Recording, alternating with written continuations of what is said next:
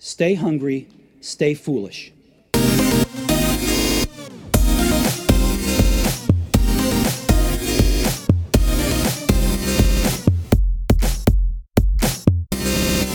Imagine what you could do with the time you spend writing emails every day. Complexity is killing companies' ability to innovate and adapt, and simplicity is fast becoming the competitive advantage of our time. Our guest today helps leaders and their teams move beyond the feelings of frustration and futility that come with so much unproductive work in today's corporate world to create a corporate culture where valuable, essential, meaningful work is the norm. By learning how to eliminate redundancies, communicate with clarity, and make simplification a habit, individuals and companies can begin to recognize which activities are time sucks and which create lasting value. Simplification is the right thing to do for our customers, for our company, and for each other. Simplification drives culture, and culture in turn drives employee engagement, customer relations, and overall productivity. We welcome author of Why Simple Wins, Escape the Complexity Trap, and Get to Work That Matters. Lisa Bodell, welcome to the show. Thanks for having me. I appreciate it. You open with the story of Mike, a story many of our listeners will know all too well. And I pulled a passage from this, Lisa, which goes as follows Mike's feeling even more frustrated. He never gets time for strategic thinking, not even early in the morning or late at night. He took this job to work on high profile projects and develop cutting edge applications. He imagined themselves not just framing strategy but brainstorming with marketing teams and helping R&D create better, more innovative products. In reality, most of his efforts were encumbered by the highly inefficient ways that people in his organization work. Too much structure, too many outdated systems, too many complex forms for human resources, IT, and accounting. Why was it so hard to collaborate? Why did decisions take so long to make? Why couldn't meetings and emails be shorter, simpler, and fewer? I thought this was a nice way to frame what you get into the book and how we can remove so much complexity from organizations. I'd love if you use this to explain Mike's world and also the world that you help with, Lisa. Happily, when I started to write the book, the reason I knew that this was going to be a book that hit home with people is because my publisher said, just put pen to paper, just start writing. And that story literally just flowed out of me in five minutes because it's something we all experience and it's very visceral, right? You read it and you just head nod the whole time, like, oh, yeah, that's my work. And I think that was the real cool thing for me going through it. It was really cool in terms of doing research, but it was also kind of therapeutic because all of us experience this. And it was a journey for me to figure out how do we fix it. Mike's a metaphor, right? He's all of us. And that's what I think is so cool. And I'm glad it really resonated with you because we're not able to do the things we were hired to do. And that's the terrible irony and result of too much complexity. And that's why I wrote the book, because I wanted to solve that so we could get to not just the work that mattered, but the work we were hired to do in the first place. There's too many Mikes in the world, isn't there? There's too many people hampered by complexity, sacrificing productivity, purpose, ultimately sacrificing life. And you say in the book, Confucius said, life is really simple, but we insist on making it complicated. And business is so complicated today. You're giving me the idea that I'm going to come up with some merch that just is t-shirts that say "We are all Mike." I think that might be a bestseller. yeah, I mean, I like that quote from Confucius because I think that we make it so complicated, and business it just confounds it. It's a real problem because all of us want simplicity, but all of us create complexity, and that's the first thing that people need to do. I want them to think of this book like therapy, which is we create the beast. So if we even just look within our own sphere of control, there's a lot of complexity we can get rid of right now. And my goal in the book was to teach people how. Throughout today's shows, we're going to talk about how organizations both waste people's time and their own money and resource, but also how individually we can maximize our time. And you say time is our most precious resource. So you would think people would be more deliberate about the use of time, both as individuals and organizations. But we are so far from that. That's a great point. And one of the things I talk about that if I'm on stage and I start talking about time and how it's wasted, this is when people really start to lean in and they really start to head nod. And it gets people upset because time is a non renewable resource. You will never get it back. And it is always astounding to me. Uh, think about this. Why do we get so mad when people waste our money but we don't get the same level of mad when people consistently waste our time. And it's this psychology where we we know money's tangible, but because time is intangible, we really it's almost like we don't value it enough.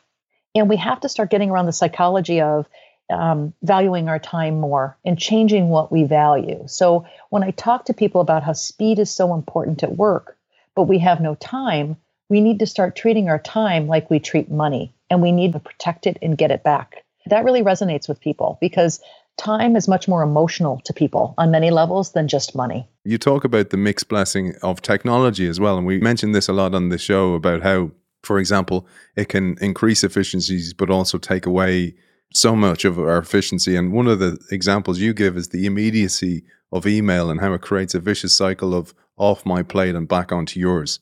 Technology, it's one of those questions when someone says that when it comes to simplicity or complexity, is technology helpful or hurtful? Is it good or bad? And the answer is yes. I think about my phone, right? That's the easiest analogy, which is thank God for all the apps I have. I can really reference a lot of information.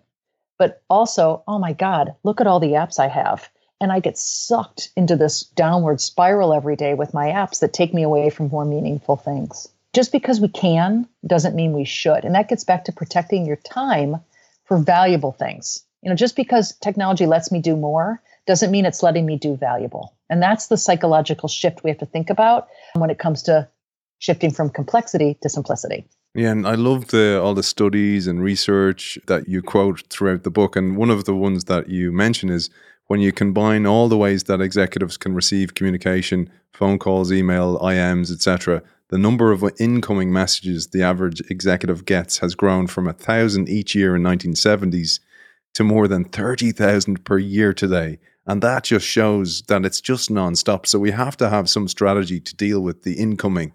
That's not even the, the half of it. I mean, there's other stats about how policies, procedures, governance structures, regulations have increased up to 350%. We measure six times the metrics that we did decades ago. And the idea, again, is just because you can with data doesn't mean you should. Do you need 60 metrics on something? You know, it's kind of like we're becoming so reliant on it. And data is good, by the way. But we just, we do too much. And so we have to start to get comfortable with what's as much as possible, what's enough versus too much, because now we don't even trust our gut anymore. And I think we're losing some of that humanity in the data. So, again, if we can get comfortable with simplifying as much as possible, that will give people a, a way to move fast, but still have a level of comfort when taking a risk. And you mentioned there the P&P, the policies and procedures, but bureaucracy is prevalent in organizations. But with well meaning intentions, organizations often have negative effects and impacts. A classic example of the way organizations inadvertently make life complex is in the process of trying to solve a legitimate problem, such as performance evaluations. I'd love if you took us through this one. For example, Accenture is one of our clients, and they're great. They were one of the first people to pioneer getting rid of performance evaluations. And here's the thing on that one, don't do that unless you really know what the, the human impact is going to be. Because policies are one thing, but human behavior is quite another. And so much of human behavior is driven by one thing fear. And if you get rid of performance evaluations, how will I be evaluated? How will people know I'm doing my job? How will I know that I'm I'm worthy? How will I not get fired? So all these kind of psychological things came into play there, which made people still do the same thing. They were still doing evaluations. They got rid of them on paper, but people were still doing them because of this human factor. I think evaluations are good. I just think the big annual cumbersome ones are bad. It's how they're done is bad. So there's one thing we do that was a happy accident it's called PPCO. And it's a tool we use to help people overcome skepticism and fear and being open to change and ideas that can also be applied to evaluations. If you'll indulge me, let me tell you about it. It's a shorter way that people can judge ideas. It's a structure, but they can also do it for more rapid, frequent HR evaluations because I think evaluations are better when they are more in the moment and they're done more frequently so people can improve, right? Versus an annual need for a raise. So this technique called PPCO is about taking a product or an idea and you list all the potentials, all the pluses, all the concerns, and all the ways to overcome those concerns. So that's PPCO. And through that process, you realize that there's good things, bad things. You have concerns, but there's ways we could go about and improve it. Now let's rapid cycle it and make it better rather than just dismissing it as good or bad. The same framework can be applied to people. And we've had this within a lot of our pharma clients adopt this as their way to do performance evaluations. They use PPCO to evaluate their people in terms of people's pluses, their potentials, the concerns they have about their current performance, and then suggestions to overcome it. Why is this great? It's fast, it's a shorter eval, it can be done more frequently, and it creates a conversation versus a fearsome evaluation. So again, it's not evaluations are bad, but it's how it's done. It's it's too complex. So I I would vote people to improve them and do them more frequently. You tell us throughout the book that it's easier to build on top of the things that we've already established than to blow up what exists and replace it with something simple. And this is one of the big challenges of innovation is that because we get wedded to an idea of how we do things, it's very difficult to reimagine it. I'm reminded here of Jack Welch, who was infamous or famous for removing middle management and unnecessary bureaucracy, which earned him the name Jack the Ripper. But as organizations grow, and particularly as they merge and acquire growth, they become even more complicated Frankensteins of sorts with new departments, policies, procedures, and people lumped together without taking the time to recalibrate and rethink the organization. And one of the stats you mentioned was staggering, which was for every new manager introduced, it increases complexity by 1.5 for each member of the team. Yeah, and it's just astounding. It's we have the best of intentions, but we don't realize the implications. So what we do with people is they need some structure, right? Everyone needs structure in an organization. I think no structure is a silly idea. But within that structure, they have to con- constantly be looking at how can we simplify. Right? That has to be their operating system. And when you bring in a new manager or you bring in new products, anything you develop or put in place, you have to first put it in place with this in mind and then review it on an ongoing basis with this in mind. You know, I, I talk in the book about MURA, which is a, a terrible acronym, but a really good framework, which is how can you make, if you want to simplify something, make something as minimal, understandable, repeatable, and accessible as possible. And that goes for people's roles, that goes for processes, that goes for structure in an organization. So, how can you make it as minimal as possible? How can you make people or processes as understandable or clear how can you make them repeatable? That's what happens with managers. Things are not repeatable. And how can you make them accessible? That's the other thing with managers. How can you make them as accessible as possible without being overwhelmed? So, you know, if people that want to go back and read the book, I would invite them to think about Mura, whether it's for a product or the people they add into their teams. Just to say, we can't do justice to the book because it's full of frameworks, and you're so generous in giving away all the frameworks, the questionnaires, etc. You can tell your mission is pure. Talking about mission and purpose, this is a huge part of the book that you really focus on. Is let's get rid of all this bureaucracy and miscommunication and complexity so people can focus on purpose and mission and stuff that really lights up their day rather than the mire and the complexity. I mean, people really want to focus on work that matters. What really strikes me is how much of our time is spent doing work that we weren't hired to do. I believe that people want to and were hired to do meaningful things. That's why they came to their jobs in the first place. No one wakes up in the morning, looks at their inbox and says, "Oh, you know, I'm so popular. This is so amazing. I can't wait to spend more time on email. God, look how amazing I am." And if you ask them when they were interviewed, by the way, for a job, was one of the questions when you were being interviewed, you know, how good are you at giving meetings? Show me how you can write a great email. No one interviews with that, but that's what we spend most of our time doing. And teams recognize that. And so what they try and do now is they try and get rid of all that meaning meaningless work to make space for meaningful work, right? That fulfills their potential. But here's the irony is that when you ask people when they say, I wish I was doing more meaningful work, right, rather than drowning in meetings and emails, they don't know how to define it. They don't know how to answer it. They give these lofty things about, well, I do more strategic things, or, well, I spend more time with clients. But what specifically would you do? And we do an exercise with teams where we help them, first of all, get rid of the stuff that they think is crap, you know, the meaningless work. And they're very good at being able to identify that because that's the pain point, right? We're really good with fear and pain. But then once they get rid of it and you say, you have all this time now, what do you want to be doing? And it takes people a minute to get started and they start listing it and listing it. And once they get going, what's really cool is as a team and as people, they start to get back to defining what is meaningful to them how can they have a compass now that they can focus on that? And how can they make sure that every day they can make better decisions around what they're doing? Is it does it get them towards its meaningful goal or not? Because if it doesn't, maybe they shouldn't be doing it. And this will we can talk about this a little bit too. Is this is helping people decide where they spend their time and how they change their values around am I doing meaningful things or am I just being busy? And most of us are just busy. Your focus here is organizations and that's your expertise. But ultimately, you're helping people in their lives because they're going to be happier. I was telling you off air that so many people are really, really busy. And, and a mother said to me once that when she's in work, she feels guilty that she's not at home with her kids. And then when she's at home with her kids, all she can do is think about work and that, as you mentioned, that overflowing inbox. But ultimately, if we can free up people in organizations to give them more purposeful work, they're going to be happier and they're going to have better lives there's a big psychological shift that has to happen. What we value today and what we say we value, there is a huge chasm between those two things because we say we want to be a, a simpler life, we want to do less, we want to spend more time on things that matter. But in life, and especially at work, we value doing more, not less. You are rewarded, you are bonused, you are given promotions based on doing more, not less. So that has to shift. We are rewarded or feel a dopamine hit when we are doing, not when we are thinking. And the result of that actually is people feel more comfortable when they are busy. You know, those people like for example that can't can't not have their phone in their hand for more than 30 seconds, right? Like a dopamine hit. It's the same thing with being busy is that people feel like if they are not busy, they are not valued and they will not be perceived as valued. So, one of the big things I was talking with the CEO of a pharma company recently when I was over in Switzerland, and I said, I think the biggest challenge you're going to have isn't that people want to get rid of stuff, it's what happens after that.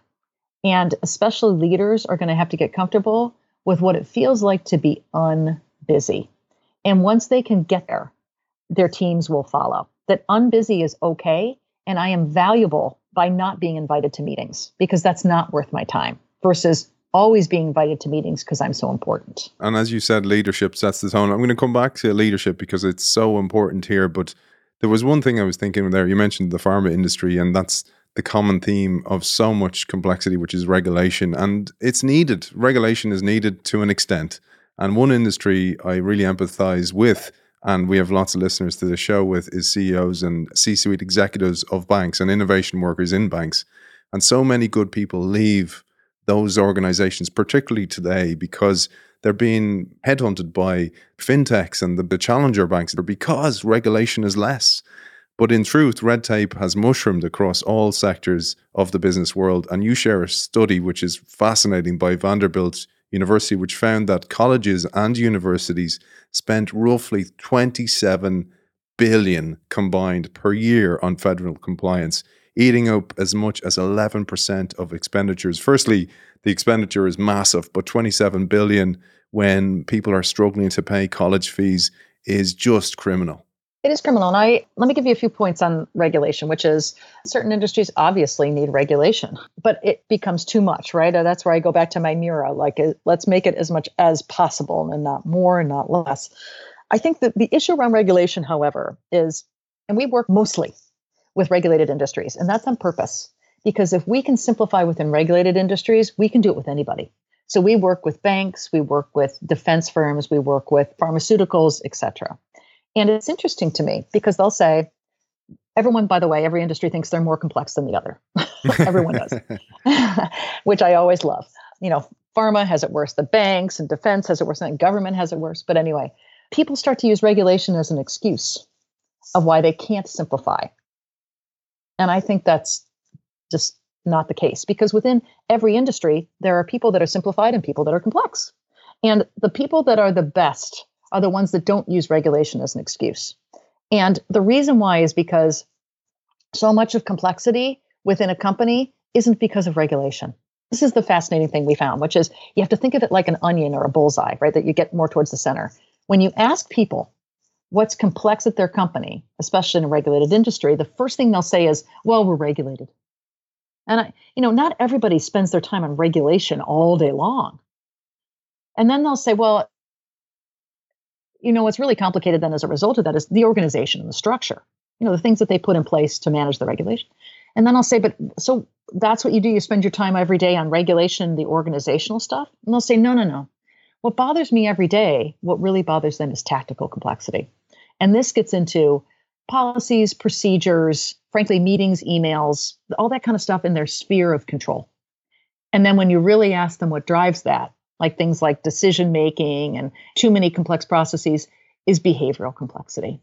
So, yes, they're regulated, but every single day on your team, right? The place where you operate every day, it's risk, fear, power, control, trust. That's what drives complexity. That's why you're CC'd on too many emails that don't matter. That's why you sit in too many meetings that completely suck. That's why decision making is multi layered.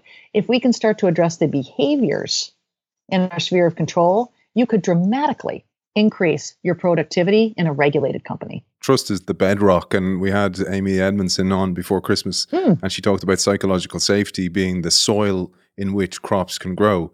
And it's the same thing here that so many emails, those emails that go as discussed in our meeting just now, they're cover your ass behaviors because people are fearful that it's going to come back and bite them in the ass. and I loved chapter three in particular because you address us individually beyond the organization. And I quote you here you talk about emails as a double edged sword, and you say, they knew emails, this is when you asked people, they knew emails were a big problem, sucking up valuable time and energy, but they felt they couldn't choose unilaterally to stop responding to incoming messages because their bosses would perceive them as slackers. And therefore, they were trapped in this perpetuating cycle they couldn't escape from. That's the irony, right? And we'll see, we see this with both emails and meetings is people people will say, God, my inbox is drowning. And see, the thing with complexity, by the way, is everyone thinks everyone else is the problem. No one thinks they create it. Everyone else is the problem. And emails are a two way street. If you can stop doing emails, but that doesn't stop the flood into your inbox, it is kind of a team decision of how we're going to change these behaviors. No reply alls. There's a great thing in, that I discovered from one of my pharma clients. This was Merck in Canada. They had a simplicity team and they said, let's tackle this inbox. Let's get to inbox zero. And they said, What do you think is the biggest thing that clogs our inbox? Let's just try and manage this.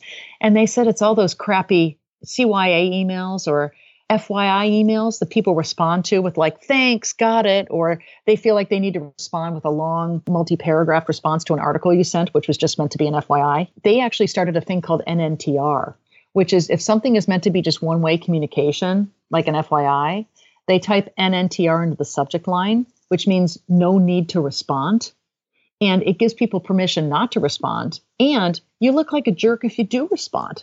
And that cut down email in their inboxes by 18%, just that little trick alone. So I think it's getting on the same page with how you behave with email. So people stop feeling the need to CYA and look smart all the time. I love that. I, and I actually used that yesterday. It was beautiful. I used that no need to respond. And the person was so happy. They were just so happy. They rang me. They're like, oh, that was brilliant. I was like, on you're still responding. Now you're even adding it. You still respond. I know. I was just going to say. But they're so happy because it's like that. Uh, I don't know if you ever saw. There's a clip on YouTube, and it's like the crazy dancer. So there's always somebody who has to start, and it starts a yeah. riot where everybody else starts. It needs somebody to kind of go. You know what? Enough is enough here, mm-hmm. and start the ball rolling. And this leads me to leadership because leadership sets the tone, as I said, and we know this in every aspect of leadership, from innovation to culture. But this is also the case for simplification. And here you emphasize the need for six leadership characteristics. I'd love if you took us through this. Absolutely. I think the thing about simplicity is it's almost it, it can be as annoying as telling someone to be innovative. you know, everyone wants to be innovative, but they don't know how to do it. And when your boss comes to you and says, you know, go forth and be innovative, everyone's like, uh, how? Right? Because uh, in what way? Same thing with simplicity. If someone tells you to go simple simplify, your first reaction is like, oh, oh, what, but what can I and what can't I? What are the guardrails here? So, leadership setting the tone, to your point, is critical. So, I, I asked leaders, what do you think really makes a difference? And here's what I found. The first is, if you really want to simplify, that takes courage, uh, because so much as we've already talked about is driven by fear, right? Um, and also, there's a lot of ego, by the way, tied to the complexity that exists because I want to eliminate everyone else's meetings but I don't want people to eliminate mine. Why do you why is mine not valuable? Right? So it takes courage to tell people why you want to eliminate it and make space for better things. Um, the second thing is a minimalist sensibility. So you really need to make sure that you approach everything with simplicity in mind. So it becomes literally your operating system. Every time you approach a new person, new policy, new procedure, you have to ask, is it as simple as possible? Using that kind of Mura framework. The next is being really results oriented. And that sounds really, you know, kind of HBR cliche. Who doesn't want to be results oriented? But most of us aren't. We're task oriented. And so the thing I say to people is you have to say, what's the result and if this task doesn't get to it, don't do it. Kind of like it's not about how much is on your to-do list, it's what's on your to-do list in the first place. And the goal is to get to the result in the in the least friction way possible. Um, another one, focus. So it's really easy to get distracted with meetings and emails, etc. But once you define what that meaningful work is, you are going to be able to focus and vet every single thing that comes across your desk or into your inbox and know when to tackle it or if you should even tackle it. Um, the next one is uh, being personal engagement. And what I mean by that is walking the walk. So if if you, you as a leader tell people to simplify and you don't do it, no one will do it. If you tell people as a leader, just say no to meetings, but you attend every single one, people most definitely are not going to say no to meetings. So you have to do it first. You have to set the tone. And then the final thing is decisiveness. I mean, we all know that decision making within companies is a huge, huge problem. And so if you can start to show people that it's okay to make a move and to do it quickly, they too will start to operate with speed and know that there's little penalty for doing the same thing. So that's a lot of different things. That's six things. But I think if you could follow at least a handful of those to start, people will start to follow you too. I love that. And one thing we discussed is how we all want to eliminate low value tasks. You mentioned this earlier on, and you introduced a tool aptly named the Killing Complexity tool. I'd love if you took us through this one because this is one we can apply to ourselves as well as our organizations. It's in two parts, and it's really good if you do it as a team or with a partner because the irony again with complexity is everyone wants to say that every task they do has value. I mean, I even do it with my team. I was shocked because I, I said to them, we were doing a killing complexity, and I said to everyone, list your tasks. And that's what this exercise does is you, you list all the tasks that you do every every day or during a typical week, and then you assign a value to them. Is it valuable, not valuable, etc. And the first reaction from everyone is always, every one of my tasks is so valuable. I d- I don't understand it, you know? And then you really have to push them. That's why you need a partner as a team to really think about is ev- what of your tasks are valuable and aren't valuable, and not everything can be valuable.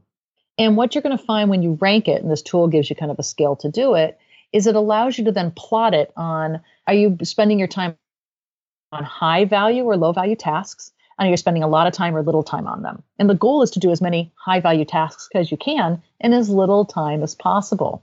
And by looking, actually just looking at your work and breaking it down into tasks or parts, you're able to get rid of the things that take a lot of time but have no value or don't take a lot of time but also have no value because that gives you the space to work on the meaningful work. It really is just a way to audit and have a way systematically to rank what you do to eliminate it. The other tools you have in the book are excellent as well, and they all help us hold up a mirror to ourselves. And this show is for rebels and rule breakers, Lisa. So I thought this one would be particularly apt. The next rule is perfect for that, which is kill a stupid rule tool.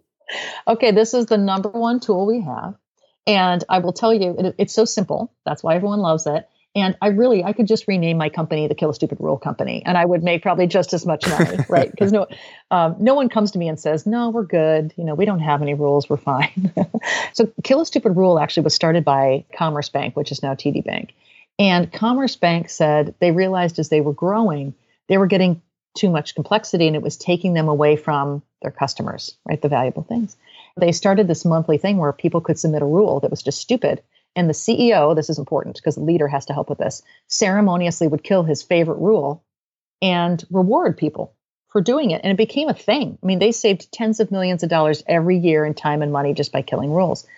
So you can do this with your team. And here's how it works you get people in a room and you say, if you could kill any two rules at work that hold you back from being more productive or innovative, what would they be and why? And there's only two rules to this game. The first is You can't kill anything that are government regulated, industry mandated. If you killed those rules, you'd go to jail. Don't kill those rules. Okay, those are not on the table. Everything else is like a green rule, it's fair game. The other thing is you can only think about rules that are in your sphere of control. So these are rules that affect you every day within your own team. You're able to get rid of them as a team and decide you don't have to push them up the ladder.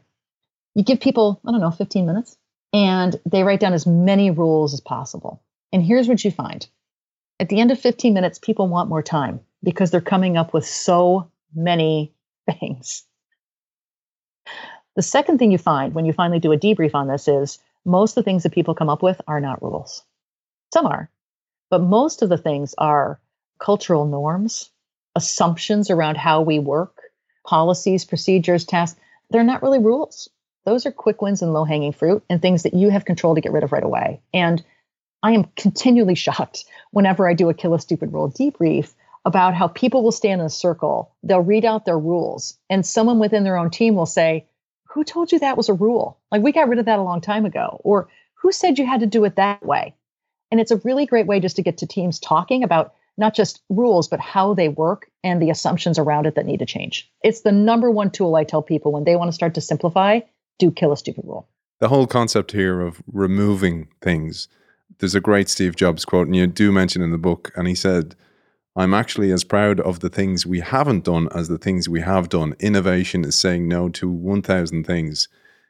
He's exactly right here. And you mentioned how Procter and Gamble, at the time led by A.G. Lafley, streamlined products to achieve success. I'd love if we we shared this because a couple of weeks ago we had on Alex Osterwalder, and he was talking about testing business ideas to remove the risk before you go and back them. Then, and it really ties nicely into this idea.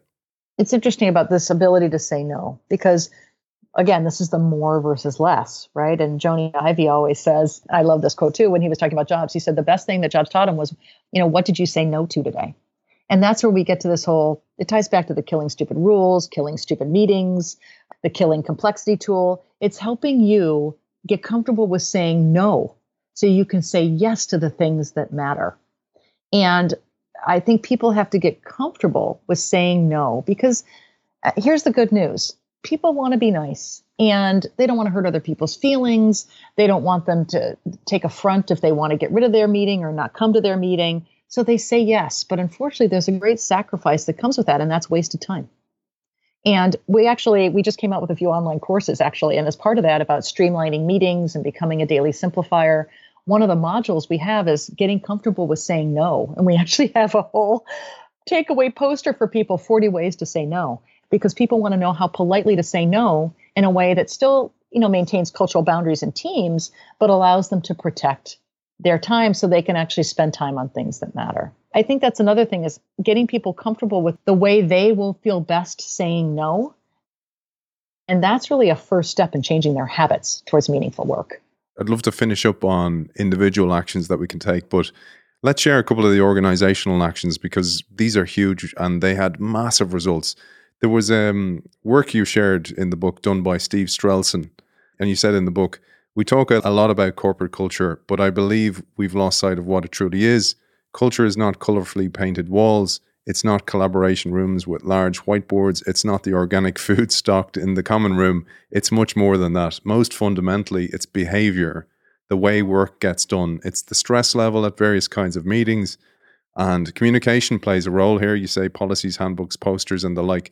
But that's not the only place where culture is defined. Most of it is developed through the daily interactions that people have with their peers on a routine basis. I'd love if you shared this and Strelson's findings because these were fascinating. What I think was interesting, this gets to why simplicity is so important, right? And it's really about the habits and behaviors. My feeling is we're doing a lot of BS within companies. You know, we talk about having an innovative culture and being able to do really important things, but we're not talking about culture. We're talking about cultural aesthetics. We're talking about making people feel good on the surface, but not getting to it underneath. So, yeah, what, you know, whiteboards and colorful walls and organic food in the cafeteria, that's great in terms of building culture and getting people inspired.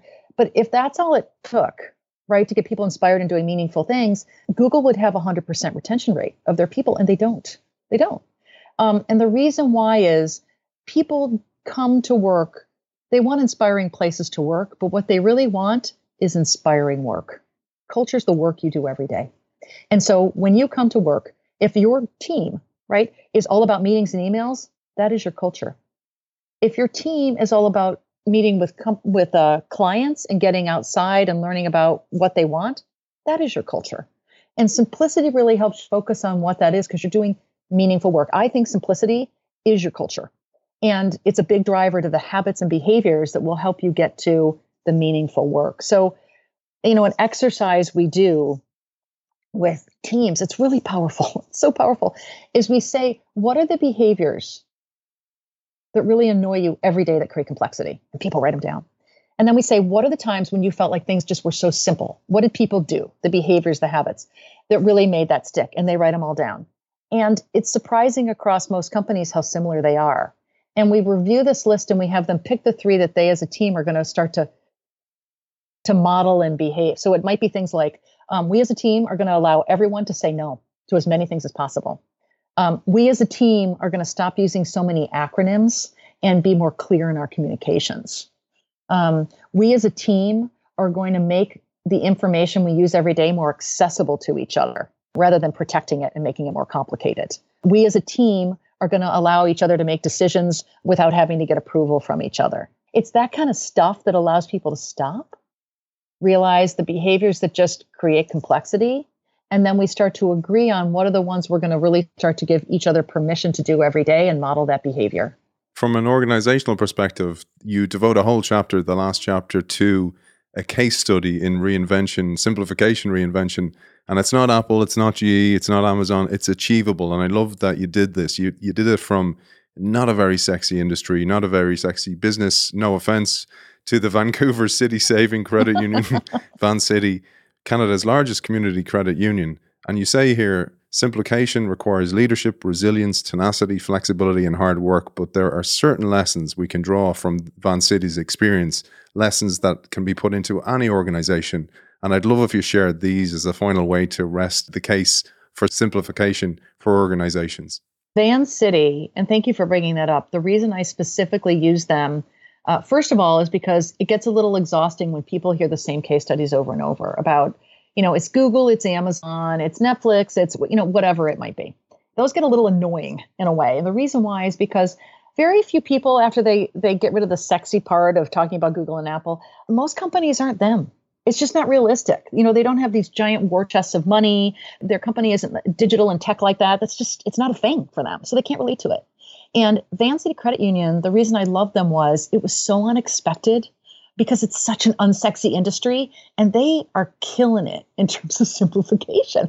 I, I met this woman at a conference. It was a, you know, banking conference. I was speaking at it. I was a keynote and, and I'm roaming the trade floor afterwards. And here's the credit unions, right? and they're kind of the, the sleepy giants in the financial services industry. They're not fast, they usually aren't first followers, but they're nice. And I ran into her and I was talking to her, and she told me her title. And she was the chief simplicity officer. And I almost fell over. It was like, that's a thing? I, I didn't know there was a thing. And she explained how they went about their change. It's really a change effort. That's what simplification is. How do you embrace change to focus on the work that matters? because that's the ultimate goal getting to the work that matters that's what simplicity does and she said like most companies we didn't change until something bad happened they had a technical implementation with an outside vendor that failed. I mean like a dumpster fire. It was $50 million they were having to consider getting rid of people because this implementation didn't work and they said god this whole thing was going to be able to make it easier for us to talk to customers. Now what do we do? We can't spend another 50 million bucks. And employees, because it's such a nice company, volunteered and said, We'll give you suggestions of how to be able to better get to the customer. And the simplicity effort was born. They they created a team. They decided to just focus on policies and procedures that were getting in the way of getting to the customer. They created agile sprints, these two to three day sprints that would tackle any idea that was submitted. And this team would help run these sprints with whatever business unit submitted these problems and work them through how to get rid of these policies and procedures. And by the end of one year, they got rid of over um, 300 policies and procedures, over 175 forms. They had saved thousands of hours in time, and it was all employee driven because people know what gets in the way. You just have to ask them. It was just such a great, simple effort that didn't require an outside consultant to come in and do it. They just had to set up a small team to give people the time and the space to get it done.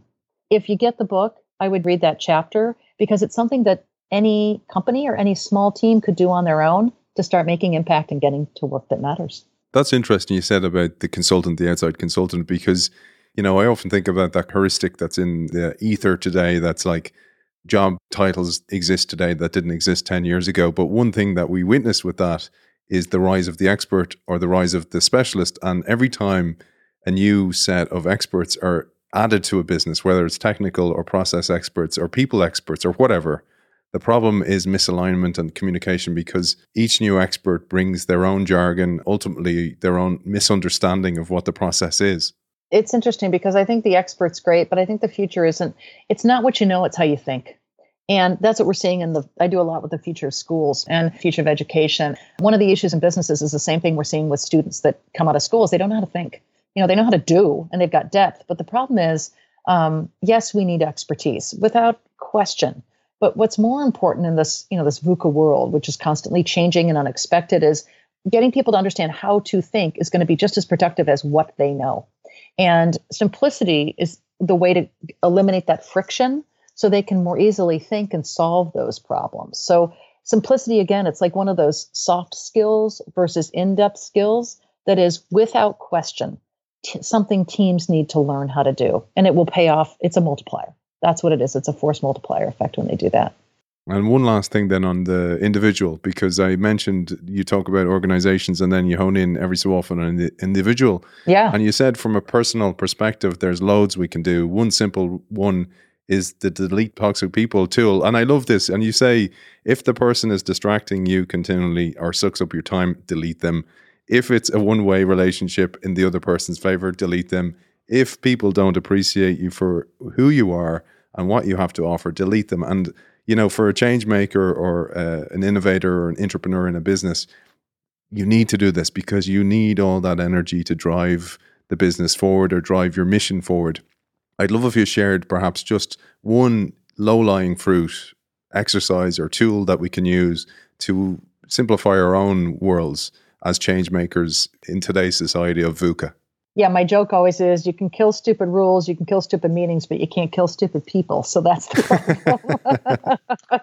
and then, of course, everyone laughs, right, at that.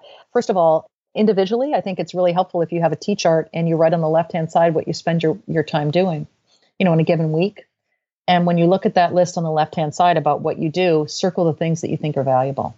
And what you're going to find is you don't you don't circle many and if something isn't circled, you have to really look at yourself and say, why am I doing them? The answer to a lot of that is going to be obligation. And then you really have to figure out what are you obligated to or who are you obligated to and is it worth it? Because the only way you're going to get space to do what's meaningful for you, um, whether it's professionally or personally, is to get rid of the things that are not meaningful or valuable to create space for the things that are. And that's what you write on the right hand side of your chart, which is what gives you meaning? What gives you purpose? What do you wish you could spend 100% of your time on if you didn't have to do anything on the left hand side of the chart? And that kind of gives you a compass of how you constantly can look at your day and your to do list and say, Am I moving from the left side of the chart to the right side of the chart? That's just a simple exercise anybody can do, whether you stay at home all day or whether you are in a large organization. And Lisa, for people who want to contact your organization because you travel all over the world working on simplicity and removing complexity, how can they contact you and find out more about your work, but also your book? Book, of course, you can go on Amazon and get Why Simple Wins or my other book, Kill the Company. Um, they can visit our website, which is futurethink.com. We've got lots of great tools and courses on demand that they can take on simplicity. And they can email me. Feel free to email me at innovate at futurethink.com, and that email will get to me, and I am happy to answer any questions here um, and even give them some tools that they can use right away to help them get to the work that matters. We want to help them reach their potential, so please email me. Author of Why Simple Wins, Escape the Complexity Trap, and Get to Work That Matters, Lisa Bodell, thank you for joining us. Thank you so much. It was a pleasure.